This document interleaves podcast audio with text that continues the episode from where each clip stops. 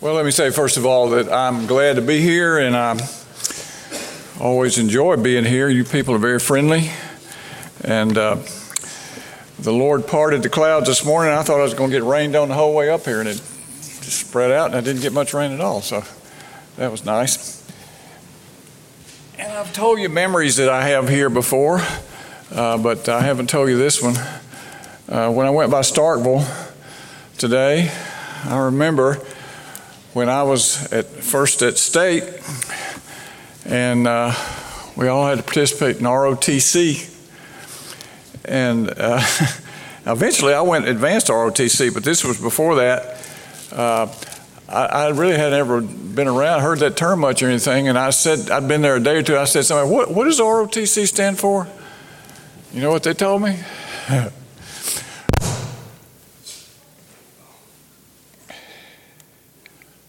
That's it. ROTC, they told me, stood to run over to Columbus and get a date at the W. so I thought about that this morning. Turn with me to Matthew chapter 6, and we shall read what we uh, have just prayed. Matthew chapter 6, beginning at verse 5, the Lord's Prayer and the introduction to it, and then the prayer itself. Hear now God's word. Um,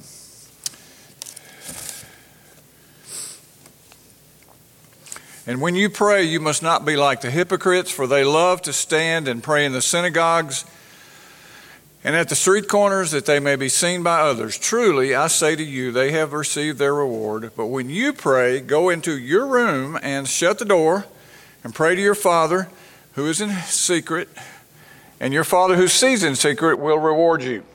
And when you pray, do not heap up empty phrases as the Gentiles do, for they think that they will be heard for their many words. Do not be like them, for your Father knows what you need before you ask Him. Pray then like this Our Father in heaven, hallowed be your name. Your kingdom come, your will be done on earth as it is in heaven. Give us this day our daily bread, and forgive us our debts, as we also have forgiven our debtors. And here's the key verse I want to concentrate on today. And I'll just stop with this. And lead us not into temptation, but deliver us from evil. And thus ends the reading and the hearing read of God's word. This is the word of the Lord.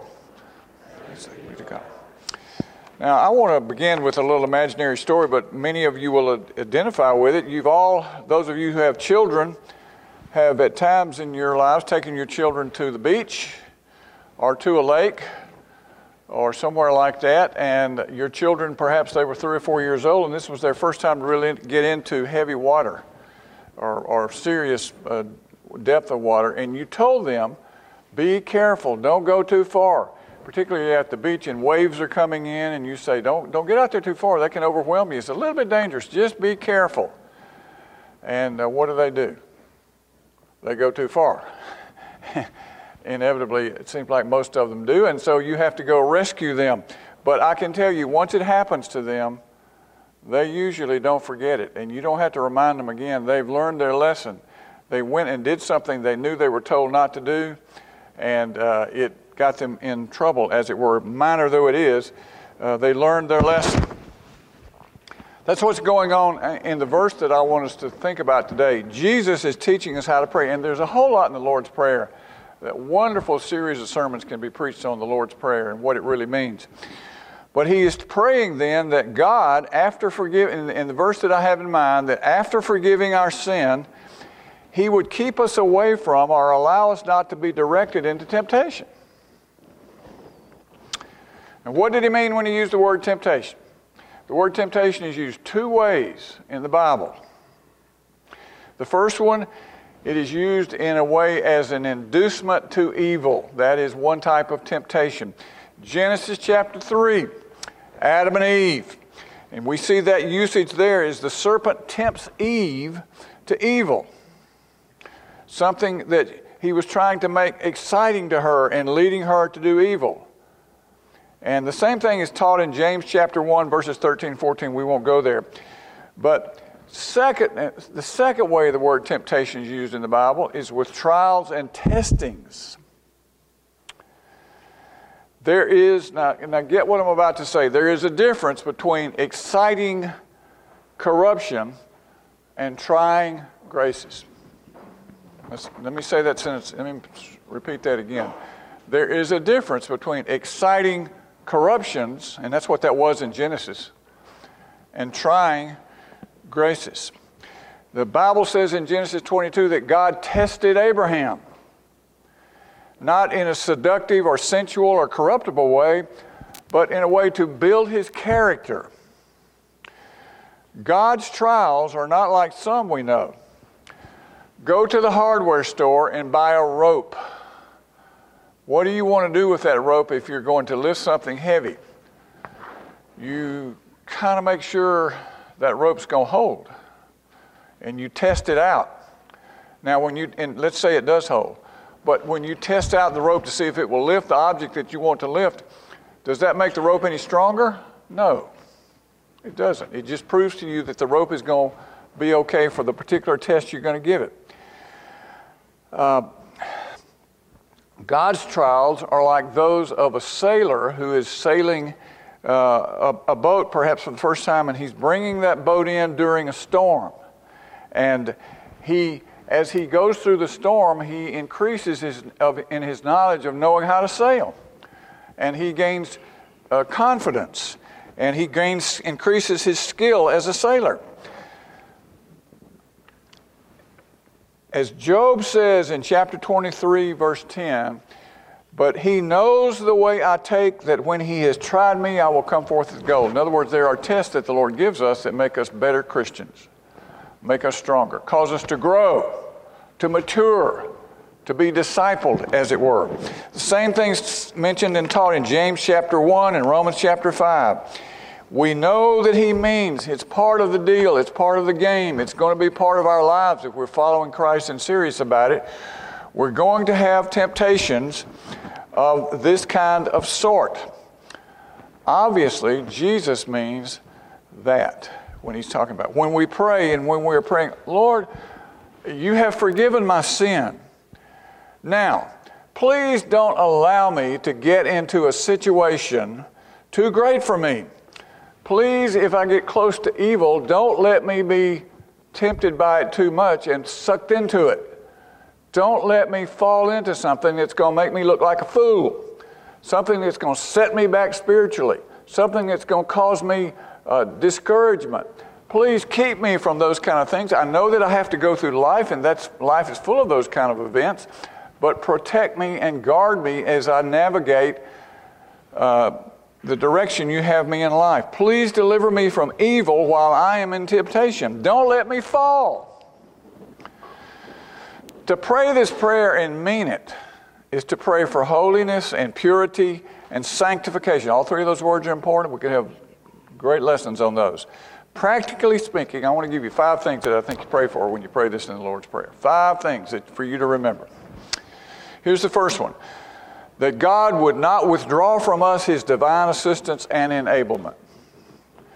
Now, if we went to Daniel chapter 4, we would read about a king named Nebuchadnezzar. I will have to say, I always wondered what in the world was his mama thinking when she named him Nebuchadnezzar. we need to realize anew the, what we can learn from what happened to Nebuchadnezzar. Nebuchadnezzar was a king, he was very successful. And he got to be very, as it were, famous and important. He had a big empire. And chapter 4 of Daniel says one night he was walking up on the top of one of his buildings. The, the sky was pretty, and he looked out all over his kingdom and says, Oh, look what I've done. This is great. I've done this by myself. What a great, fantastic king I really am. If you keep reading in that chapter, you'll read that God didn't like that. He didn't like him thinking he was Mr. It. And what happened? God took his hand away from him, and what did Nebuchadnezzar do? He went out into the field and lost his mind. He got crazy. He ate grass. He lived, the Bible says he lived like a dog. And later on in the text, he comes back to the Lord and is sorry that he's done that. Now, I don't know if we're going to see Nebuchadnezzar in heaven or not. Maybe we will, maybe, we, well, probably we will. But we need to realize anew in our day that this is one of the things that can happen with us. Some of us are very impressed with our own abilities. Presbyterians have a bigger problem with this than most folks I know. You give a Presbyterian an advanced degree, some success, money, a big house, several late model cars, an attractive wife, and I'm talking about males here, attractive wife and family that are pretty sharp, I get kind of kind of thinking I'm, you know, I'm doing pretty well. I did, man, look at me. I want to tell you something I've learned in raising children. I think it's a mistake to tell children when they're real young that they're smart. They're going to figure that out on their own. You don't have to worry. But if you tell them they're smart over and over and over, they're going to get a little uppity about it and they're going to look down on folks that aren't smart. Happens all the time. Listen, if we have victory in any area, if we haven't fallen into something stupid and vile and terrible, we don't need to pat ourselves on the back. We need to realize that what we have in life, what we have accomplished, and what's been given to us, and our mind, and all the blessings that have come to us, are a gift from the Lord. The Bible says it real clearly. What do you have that you didn't receive? You know what that's saying? It's saying everything you got, God gave to you. I mean, we could sit here and mention the things that you've been blessed just to be in this room, in this, in this uh, country, in this town, doing what you do. And it's all a gift from the Lord. You may think, well, I did that on my own. No, you didn't. You had a lot of assistance from the Lord who made you to have the mind you have, to have the opportunities you have, to have the, the timing that you have, everything like that. It is always a gift from Him. All we have is a gift from the Lord. I know I've told you I have five daughters. I had five daughters in seven years. I mean, I had five teenagers at once. And uh, okay, I'm biased. I think they're pretty good looking. And I will tell you that two of them were lookers. Every time the doorbell rang in Memphis, it was a different boy. We lived there 10 years. You know what I told my girls over and over and over? God made you pretty. That's why you're good looking. God made you that way. Don't get the big, beautiful head and think you've created all this by yourself. It's all a gift from the Lord. He made you and blessed you and should and now this is to all of us right now. He made us and he and he bless, has blessed us. And if he were to take his hand of blessing away from us, there is no telling what we in this room might do. I remember here Joe no, hearing Joe Novenson, as a friend of mine, when he was pastor at Lookout Mountain in Chattanooga, saying, We don't have a clue. If God were to withdraw his restraining hand from us, there is no telling what crazy, ridiculous stuff we would do. Only his restraining hand has kept us from the depth of degradation.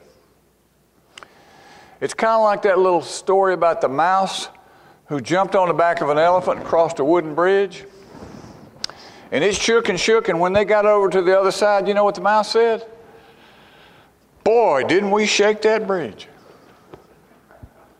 Don't think you're not like that mouse. I'm not either. We have a little victory and a little power and begin to pat ourselves on the back and rob God of his credit. We need to be praying regularly, often, for God not to withdraw his blessing and presence. Because what does the Bible say? If he did, this language is rough, we would go like a sow to the mire and a dog to his vomit. That's gross. Second, they all not going to be that long. Deliverance from temptations in our providential circumstances. Let's go to first. Uh, we'll just tell you First Kings 17. It's the story of Elijah. And he's, he's having a hard time. He's on the run. And uh, he comes to a little village named Zarephath, and he meets a widow there, and she's poor. She has one little child. She doesn't have much food at all, but he's hungry and he's thirsty. And he runs into her, and he basically says, Feed me and give me something to drink. And you know what? You can read the text there in 1 Kings 17. She's a little hesitant to do it. Why? Because she doesn't have anything left. She's got one child, and she's afraid for him. Eventually, it works out. But let me tell you something. When you first read that, you, the temptation is to be hard on her, saying, "What do you? What's the matter with you? You know who this man is? Are you kidding me? You're not going to help him?" Don't be too hard on her. Suppose, suppose God were to make you tremendously poor.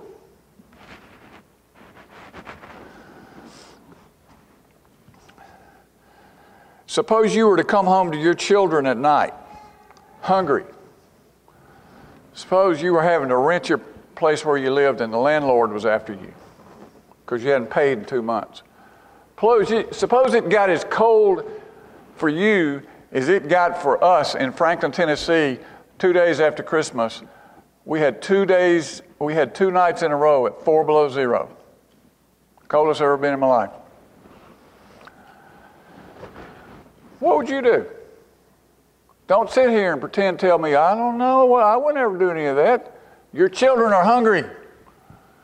You don't know where you're going to get the best next meal, and you're freezing to death, and you don't have warm clothes. There are a lot of people in the world today that live like that.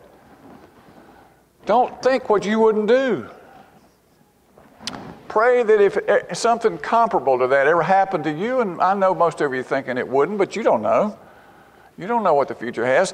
If that did happen to you, pray that you would be able to keep your testimony for Christ and that you wouldn't succumb to what often happens today. Don't condone, but I wonder if I would have the strength to resist. If I were put in that situation and I had five little girls I had to feed and I didn't know where I was going to get the food for them. You say, well, okay, I got it. Well, do you know the Bible says there's temptation with being wealthy?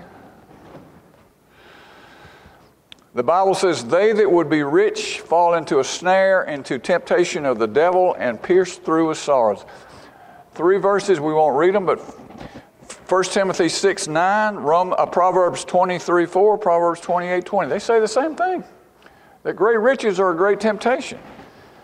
If you are a young person today and the main thing you want to do in life is go get a, perhaps get a college degree or let's get a job, because you want to make big money. That's what you're after in this world. That's what really uh, dominates your thinking all the time. You may be heading for sorrow. It's a tremendous temptation. There's a very clear picture of a young man in the Bible who had it all. He was good looking. The women liked him. He had, he had a hedonistic lifestyle. He liked to party and have a good time. And he heard Jesus and he liked Jesus and he said, Man, I'm going I'm going to get with you. What did Jesus say to him? You got to sell all that stuff you got get some sense in your head. Then you can follow me. Who was that? That was the rich young ruler. You can read it for yourself. It's easy to be too hard on folks about this kind of thing. Christ is giving us a, a real warning. Thirdly, very quickly, deliverance from temptation in our physical condition. Uh, okay, I'm going to say this, and you're not going to like it, but it's true. Good health is not always a blessing. Uh oh. Is that in the Bible? Turn with me to 2 Corinthians chapter 12. 2 Corinthians chapter 12, verse 7.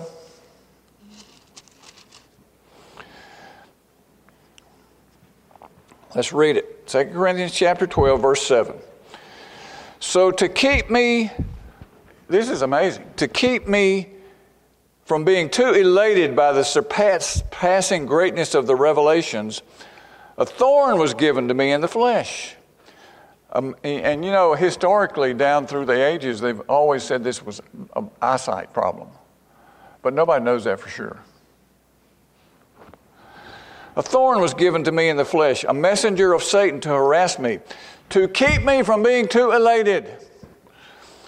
Three times I pleaded with the Lord about this, that it would leave me. I, was, I warned those who sinned before and all the others after them. I warned them now while absent, as I did when present, that if I come again, so forth. Paul is saying, I had the big head and I got sick, something, and it wouldn't leave me. And I pleaded with the Lord and prayed and prayed and prayed that it would, and it didn't. And he said, basically, I'm glad it didn't because I needed to be brought back down to reality and not be such an uppity up. That's the Apostle Paul. He's saying God was good to me to give me some suffering, or I'd just been too proud. And you say, okay, I got it. Well, it goes the other way too. There are temptations that go with poor health. Just because a person is sickly doesn't mean they are godly. There are a lot of ungodly sick people, and they complain and they murmur and they give way to the blues. And don't think you won't be that way or you might not be that way or something.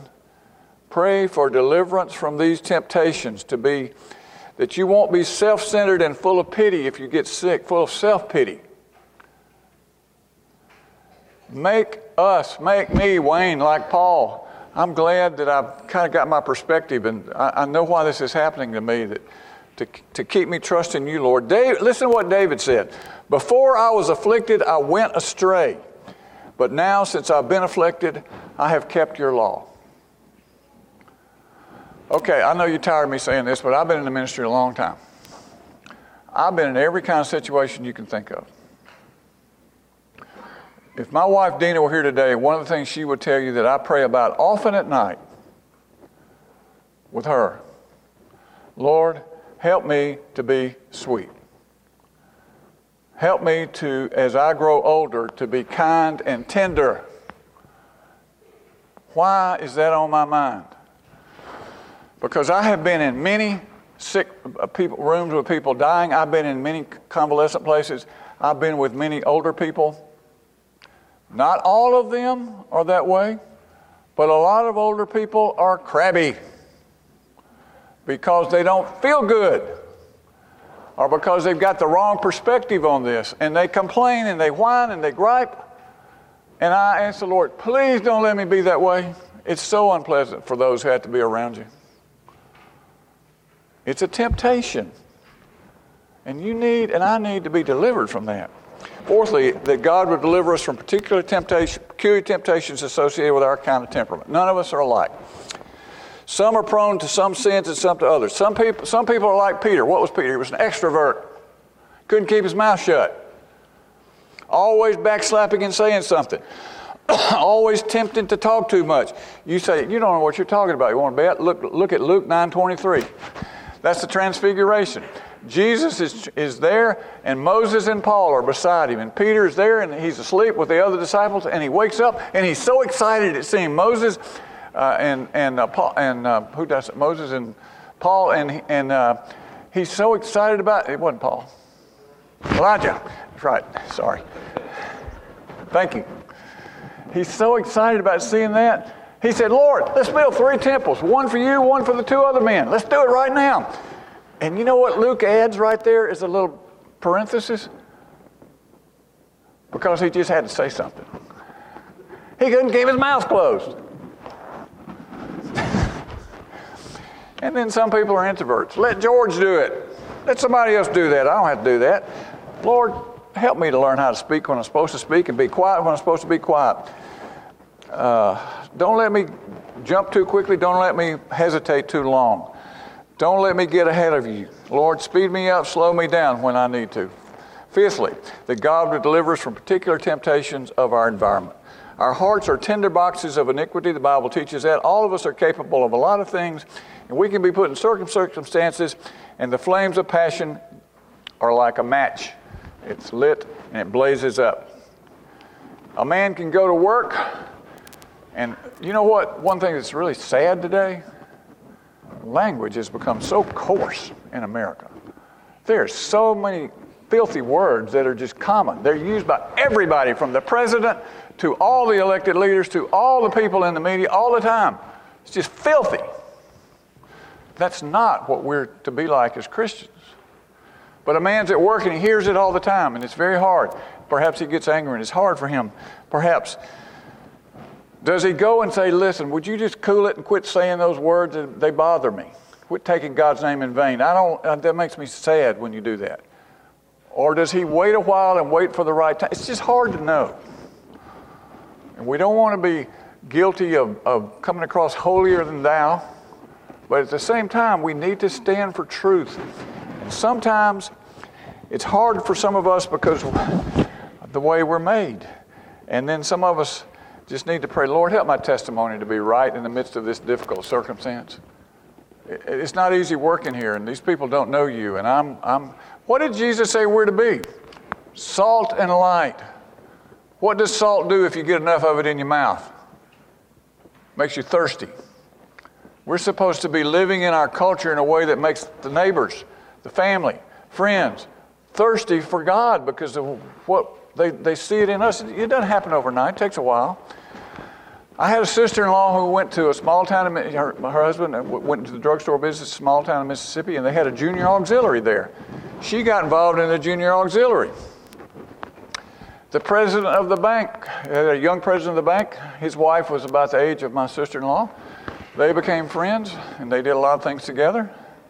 After about a year, uh, the president of the bank's wife came to my sister in law and said, Something about you's different. You're not like the rest of us. What is it?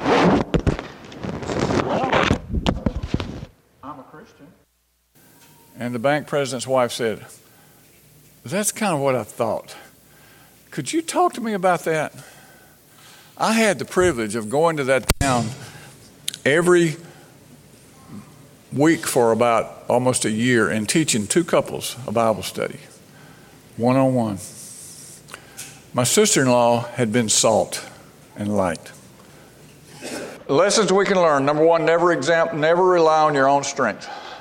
If you study the history of the church, you will study there have been thousands and thousands of people that lived martyrs' lives, died public, publicly, they were put to death.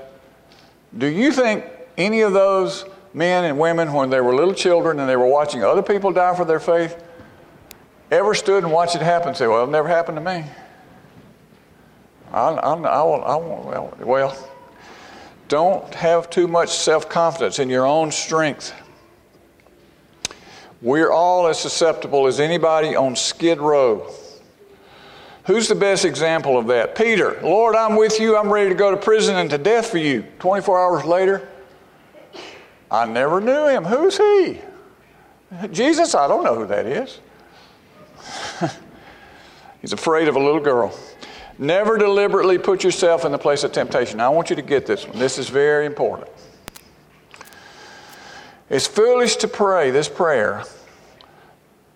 Don't put me there, Lord. Please deliver me from temptation. And then go there.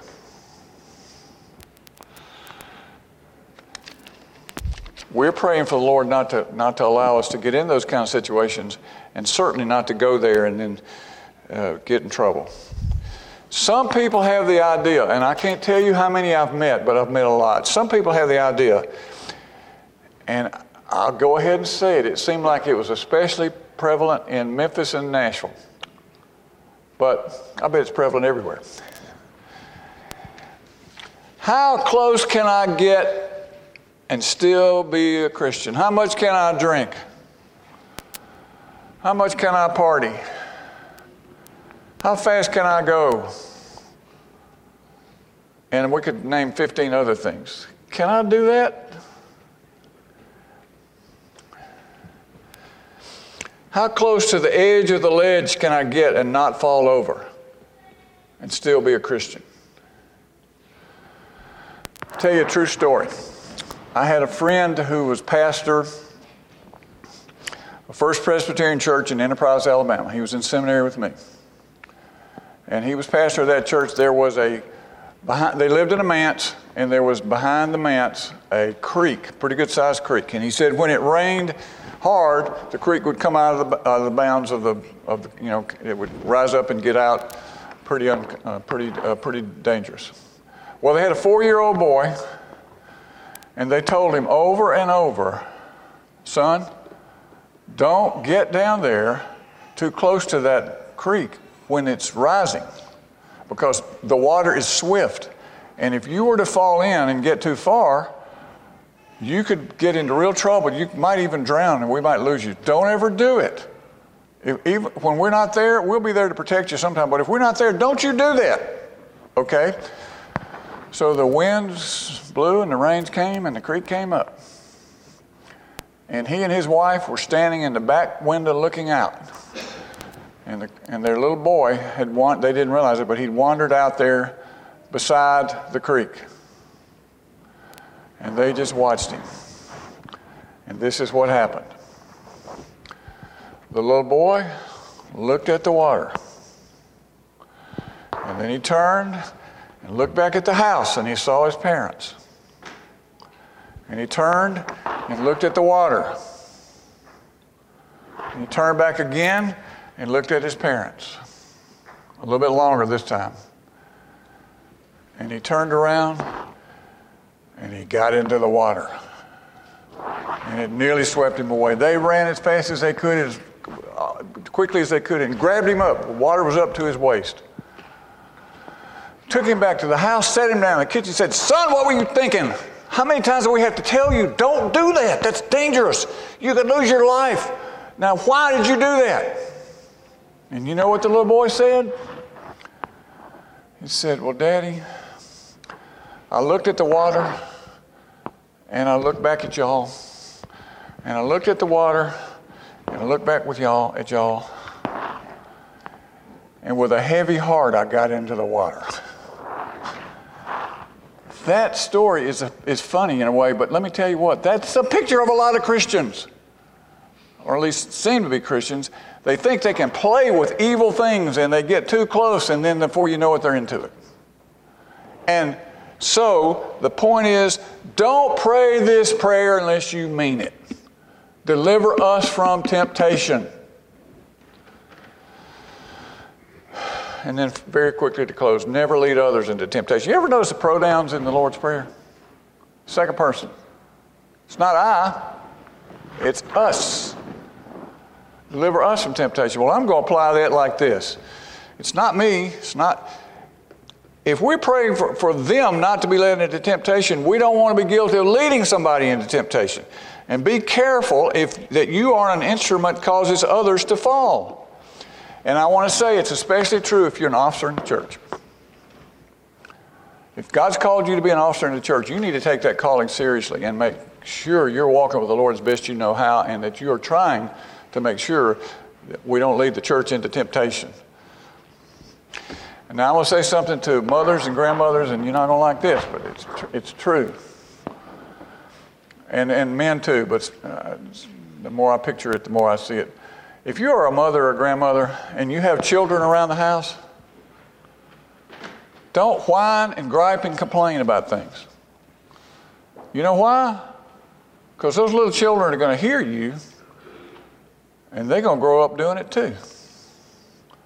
Don't don't do that. Just say it to yourself and pray. But don't be guilty of just everything's bad. And I'm mad at this and I'm so don't say all that in front of your children and grandchildren. You're leading them in, you're, you're, you're not delivering them from temptation. I want to say again don't pray this prayer unless you mean it. Just quit. If you mean this, get serious about it. And you can't get serious about it, and you know what I'm going to say, and I'm through. You can't get serious about this unless you know Jesus Christ personally. You're wasting time to just pray this prayer. If, if you, you're never going to be able to get away from temptations and make, have, make progress. If you don't know Him in a personal way, I would guess that most of you do. Praise God. But if you are here and just not sure, make sure. Listen, If you miss this, you miss it all. Let's pray. Oh, Father in heaven, uh, I want to pray first of all for all of us, myself included, that uh, we would not forget that there are temptations all around. Satan's crafty, and we can be drawn down, drawn in, cause harm, cause harm to ourselves, cause harm to others, hurt the cause of Christ, uh, be discouraged. Help us, Lord, to be strong. Fill us with your spirit. Teach us the truths of the Scripture. May we walk in holiness and godliness, without which the Bible says no man will see the Lord. And for anybody here who is not sure or doesn't know the real meaning of life, to glorify you and enjoy you forever, and the way you do that is the way we do that is by giving our hearts and minds and souls to Jesus Christ in repentance and faith, and never looking back. Thank you for what He did, His doing and dying. It is our only hope for getting to heaven. May it happen for any who don't know Him. I pray all this in His name. Amen.